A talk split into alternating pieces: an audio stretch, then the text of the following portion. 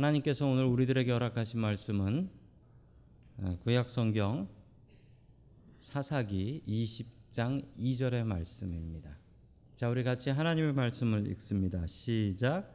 온 백성의 어른 곧 이스라엘 모든 지파의 어른들은 하나님 백성의 총회에 섰고 칼을 빼는 보병은 40만 명이었으며 아멘. 자, 우리 옆에 계신 분들과 인사 나누겠습니다. 반갑습니다. 네, 반갑습니다.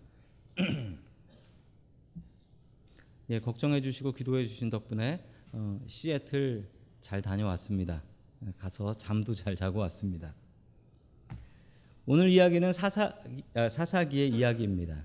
예, 전에 사사기를 이렇게 좀 깊이 있게 보신 적이 있었는지 모르겠습니다. 예, 사사기 21장을 향해서 21장이 마지막인데 오늘 20장이죠. 예, 마지막을 향해서 달려가고 있습니다. 사사기는 지금으로부터 한 3,400년쯤 전에 쓰여진 책입니다.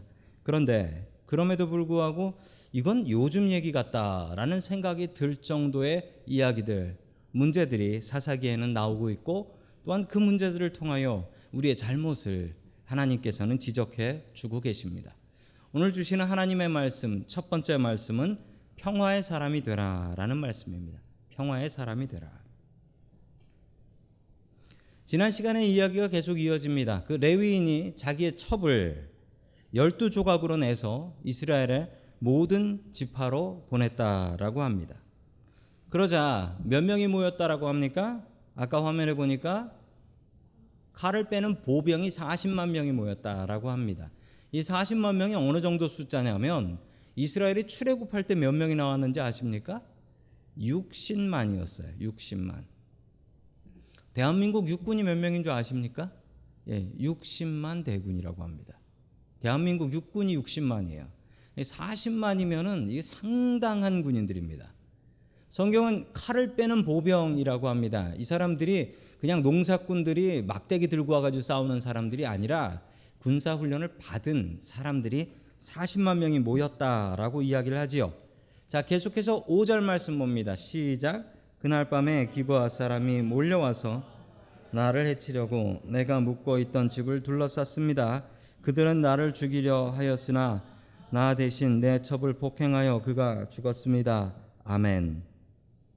레위인은 이렇게 40만 명의 자기 동포들이 모인 앞에서 억울하다고 증언을 하고 있습니다. 내가 당한 일은 그리고 내가 왜 내 첩을 12조각을 내 가지고 모든 지파에 보냈는지를 제가 설교를 준비하다가 사람이 어떻게 하면 12조각이 날까라는 고민에 빠졌어요. 요즘 뉴스에 보면은 또 그런 분이 있지요. 제주도에서 또 그런 사건이 하나 벌어져 가지고 뭐 너무나 끔찍한 일인데 그 이야기가 성경에 있는 거예요.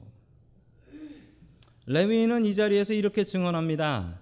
레위인인 내가 저 기부하 사람들한테 성폭행을 당할 뻔했는데 그놈들이 나 대신 나 대신 내 첩을 끌고 가서 내 첩을 폭행해서 죽였습니다 라고 이야기를 합니다. 영어 성경에 보면 내 첩을 강간해서 그래서 죽게 되었다. 그 죽은 원인이 내 첩이 성폭행을 당한 것이다. 라고 영어 성경을 보면 그렇게 설명돼 있어요. 그렇죠? and로 연결돼 있으니까 그 결과의 and라서 이건 그렇게 연결이 되는 겁니다. 그런데 지난주 말씀을 들은 분들은 아실 겁니다. 이 레위인의 이야기가 조금 달라요, 사실하고. 뭐가 다르죠? 첫 번째로는 기부할 사람들이 아닙니다. 문제를 일으킨 사람은 기부할 사람 중에 불량배들이었죠. 지금 레위는 뭐라고 얘기하냐면 기부할 사람들 전체가 문제인 것처럼 얘기를 하는 거예요. 그 기부할 사람 중에 누가 있냐고요? 이 레위 가족을 돌봐주었던 그 노인도 기부할 사람인데 기부할 사람이 그렇다라고 이야기하면 안 되는 거죠. 불량배들 불량배들한테 문제가 있었다라고 그렇게 얘기를 해야 되는데 오히려 이 레위는 이 사실을 왜곡시켜서 트위스트 시켜서 지금 얘기해 주고 있는 것입니다. 두 번째 문제는 뭘까요? 이 레위인이 했던 얘기 중에 잘못된 것. 기부하의 불량배가 첩을 끌어다가 죽인 게 아니었습니다. 어떻게 됐었죠? 자기가 살려고 자기 첩을 문 밖으로 내보내고 자기 문 잠가버렸어요. 기부하의 불량배가 끌어낸 것이 아니라 자기가 스스로 자기 첩을 내보냈는데 그건 전혀 얘기하지 않고 있어요. 그렇죠? 또 세 번째 이 레위 사람이 잘못 얘기한 것은 기부하의 불량배가 내 첩을 성폭행해서 죽인 게 아니죠. 정말 죽은 원인은 뭐였냐면 그 첩이 성폭행당해서 새벽에 문 열어달라고 왔는데 문이 잠겨 있는 거예요. 그래서 그 추운 에브라임 산지에 있는 새벽에 저체온증으로 죽은 겁니다. 자기가 잘못한 건 다 뺐죠. 그리고 기부와 사람들이 원수 같은 사람으로 이렇게 설명을 하고 있는 것입니다. 자, 6절 말씀 계속해서 봅니다. 시작. 내가 나의 첩의 주검을 토막내어 이스라엘의 유산으로 받은 모든 지역으로 보낸 것은 그들이 이스라엘에서 이처럼 음란하고 수치스러운 일을 하였기 때문입니다. 아멘. 이스라엘 중에 이렇게 음란하고 수치스러운 일을 이 사람들이 했습니다. 라고 이야기를 하지만 이 레위인이 잘못한 건 없습니까? 레위인이 잘못한 거 있지요. 창녀 같은 여자를 자기 아내도 아니고 첩으로 들였죠. 성직자가 레위인이 다른 사람들한테 모범을 보여야 될 사람이 전혀 모범은 보이지 않고 그리고 자기가 잘못한 건 전혀 깨닫지도 않고 자기 잘못한 건 다 숨기고 저 기부할 사람들이 잘못했다라고 이야기해서 끝내 싸움을 붙이고 있는 겁니다. 싸움이 아니라 전쟁이지요. 레위인은 자신이 레위인이라는 사실을 이용해서 자신의 복수를 하고 있는 것입니다. 아마도 이 사람이 레위인이 아니었다면 온 이스라엘은 이렇게 분노하지 않았습니다. 어떻게 성직자인 레위인에게 이런 일을 범할 수 있겠는가? 이스라엘 백성들은 모두 다 분노하며 일어났습니다.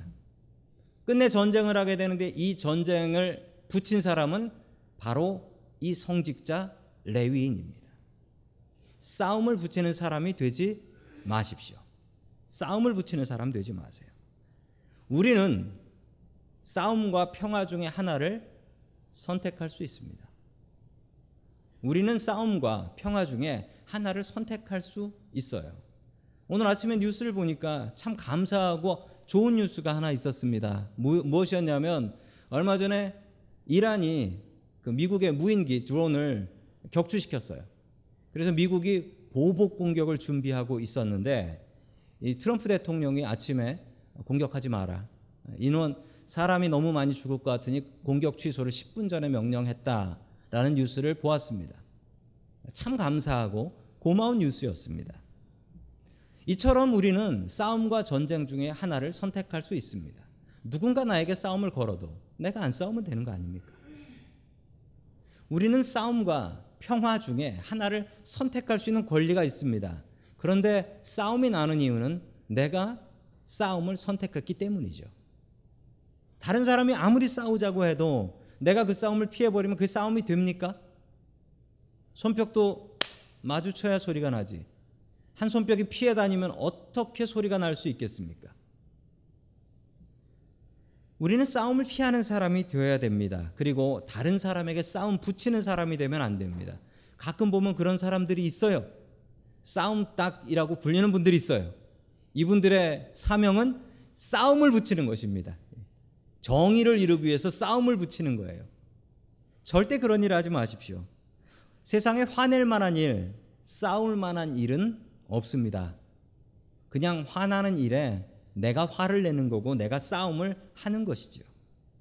우리는 스스로 싸움을 선택합니다. 그러나 주님께서는 명령하십니다. 주님께서는 우리에게 평화의 임무를 주셨습니다. 평화롭게 살아야 됩니다. 주님께서 주신 평화의 사명을 늘 선택하며 살 수 있기를 주님의 이름으로 간절히 축원합니다. 아멘. 두 번째 하나님께서 우리들에게 주시는 말씀은 하나님의 뜻을 제한하지 말라라는 말씀입니다. 하나님의 뜻을 제한하지 말라.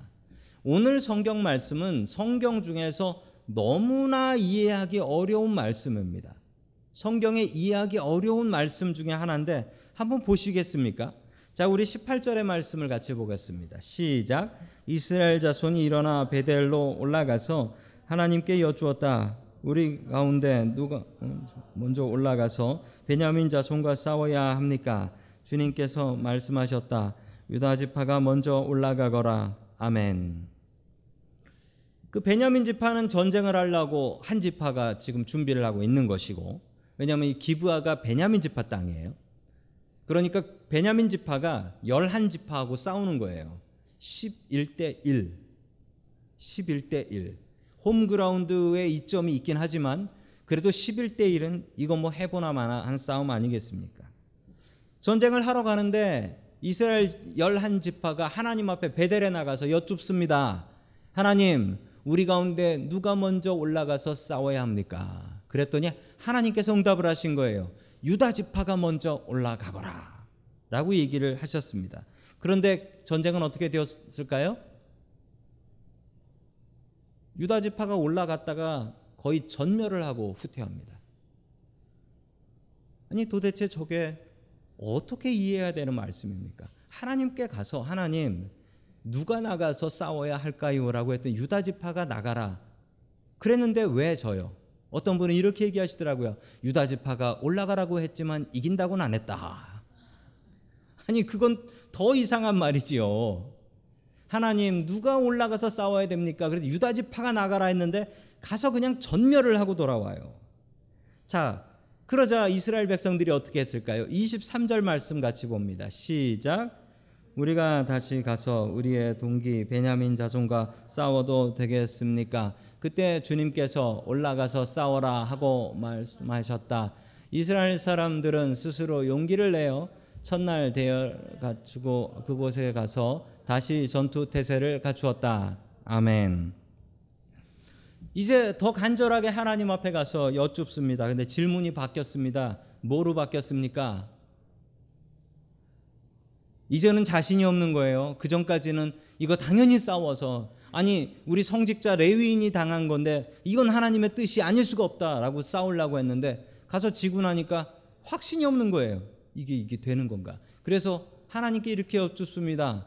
싸워도 될까요, 말까요? 질문이 바뀌었어요. 하나님 이 전쟁을 할까요, 말까요?라고 다시 물어봅니다. 그러자 하나님께서 뭐라 답하셨습니까? 올라가서 싸워라라고 말씀하셨죠. 어떻게 되었습니까? 가서 또 대패를 당하고 도망을 와요. 11대 1인데 가서 또 대패를 당하고 옵니다. 두 번째도 허락을 받았어요. 첫 번째도 허락을 받고 두 번째도 허락을 받았어요. 그런데 졌어요. 이거 도대체 어떻게 이해해야 됩니까? 이거 뭐 하나님께서 농담하시는 겁니까? 아니면 지금 이스라엘 백성들이 응답받은 목소리가 하나님이 아니라 사탄이 거짓으로 준 것일까요? 그렇지 않습니다. 하나님의 음성인 것 같아요. 그런데 26절 계속해서 봅니다. 시작. 그러자 온 이스라엘은 벳 올라가서 주님 앞에서 목 놓아 울었다. 그들은 거기에 앉아서 날이 저물도록 금식하고 주님께 화목제와 번제를 드리고 아멘. 세 번째는 어떻게 했냐면 더 겁이 난 거예요. 지금 싸우냐 마냐를 물어보는 게 아니라 번제와 화목제를 하나님께 드리고 예배를 드리고 회개합니다. 그런데 이게 맞아요. 왜냐하면 이스라엘은 나가서 전쟁하기 전에 하나님 앞에 제사를 드리고 해요. 그런데 처음 이스라엘 백성들은 그 생각을 안 했어요. 이건 당연히 싸워야지. 레위인 성직자가 당한 싸움, 싸움인데 이건 물어보나마나 하나님 뜻이지라고 생각하며 하나님 앞에 제사와 예배를 드리지 않았습니다. 그리고 나와서 회개합니다. 무엇이라 물어보냐면요. 이스라엘 백성들이 올라가서 물어볼 때 나의 형제 베냐민 자손과 싸워야 됩니까? 라고 말이 바뀌어요. 나의 형제. 이게 뭐가 달라진 거냐면요. 제일 처음에는 하나님 뜻이다라고 생각해서 나가서 싸우는데 그 누구도 먼저 올라가긴 싫은 거예요. 먼저 올라가면 그 사람으로 다 끝나버리고 그 사람이 가장 많은 피해를 받으니까. 그 다음에는 싸워도 됩니까? 물어봤다가 맨 마지막에는 하나님께 제사를 드리고 그리고 내 형제 베냐민 자손. 왜 이렇게 되었을까요? 하나님의 응답을 받았는데도 왜 전쟁에서 질까요? 하나님께서 거짓말 하실 리는 없는데. 그 이유의 첫 번째는요. 첫 번째는 기도하면서 하나님의 뜻을 제한하면 안 된다라는 겁니다. 하나님의 뜻에 하나님의 디시전에 우리가 리밋을 마음대로 주는 경우가 있습니다. 우리가 기도할 때 그런 잘못을 저질러요. 어떤 잘못입니까? 내 뜻을 다 정해요. 나는 이걸 시작할 거예요. 나는 이걸 그냥 시작할 거예요. 내 뜻은 정했어요. 나는 이 일을 할 거예요. 그런데 하나님 앞에 기도해요. 뭘 위해서? 하나님 도와주십시오를 위해서 기도하죠. 하나님 도와주십시오. 하나님 이거 해야 됩니까? 말아야 됩니까가 아니라 내 마음 속엔 하나님 해야 됩니까? 말아야 됩니까라고 묻지만 나는 이미 하려고 마음 정했어요. 그러고서 기도해 보십시오. 무슨 소리가 들리나? 해라가 들리지. 네 마음대로 해라. 이게 들려요. 내가 내 마음의 뜻을 정해놓고 하나님 앞에 가서 하나님 할 거니까 밀어 주실 겁니까? 말 겁니까? 이렇게 물어보면 안 된다라는 것입니다. 내 마음의 뜻을 정하면 기도는 더 이상 되지 않습니다. 내 마음을 비우세요. 하던 안 하던 가든 말던 내 마음을 정하지 않고 하나님 앞에 나가십시오. 그리고 들어야지 하나님의 음성이 들린다라는 사실입니다. 또 두 번째 두 번째 이 이스라엘 백성들이 잘못했던 것은 형제를 불쌍히 여기는 마음이 없어요. 이 얘기는 다른 얘기로 하면 이겁니다. 형제간이 둘이 있는데 형이 잘못을 해서 동생이 화가 났어요. 그래서 아버지한테 와서 아버지 내가 형한테 보복할 건데 어느 손으로 먼저 때릴까요? 그럼 아버지가 뭐라고 대답하겠습니까? 오른손으로 때릴까요? 왼손으로 때릴까요? 그럼 뭐라고 하겠습니까? 그런 놈은 한 대 맞아야지요. 그런 놈은 한 대 맞아야 됩니다.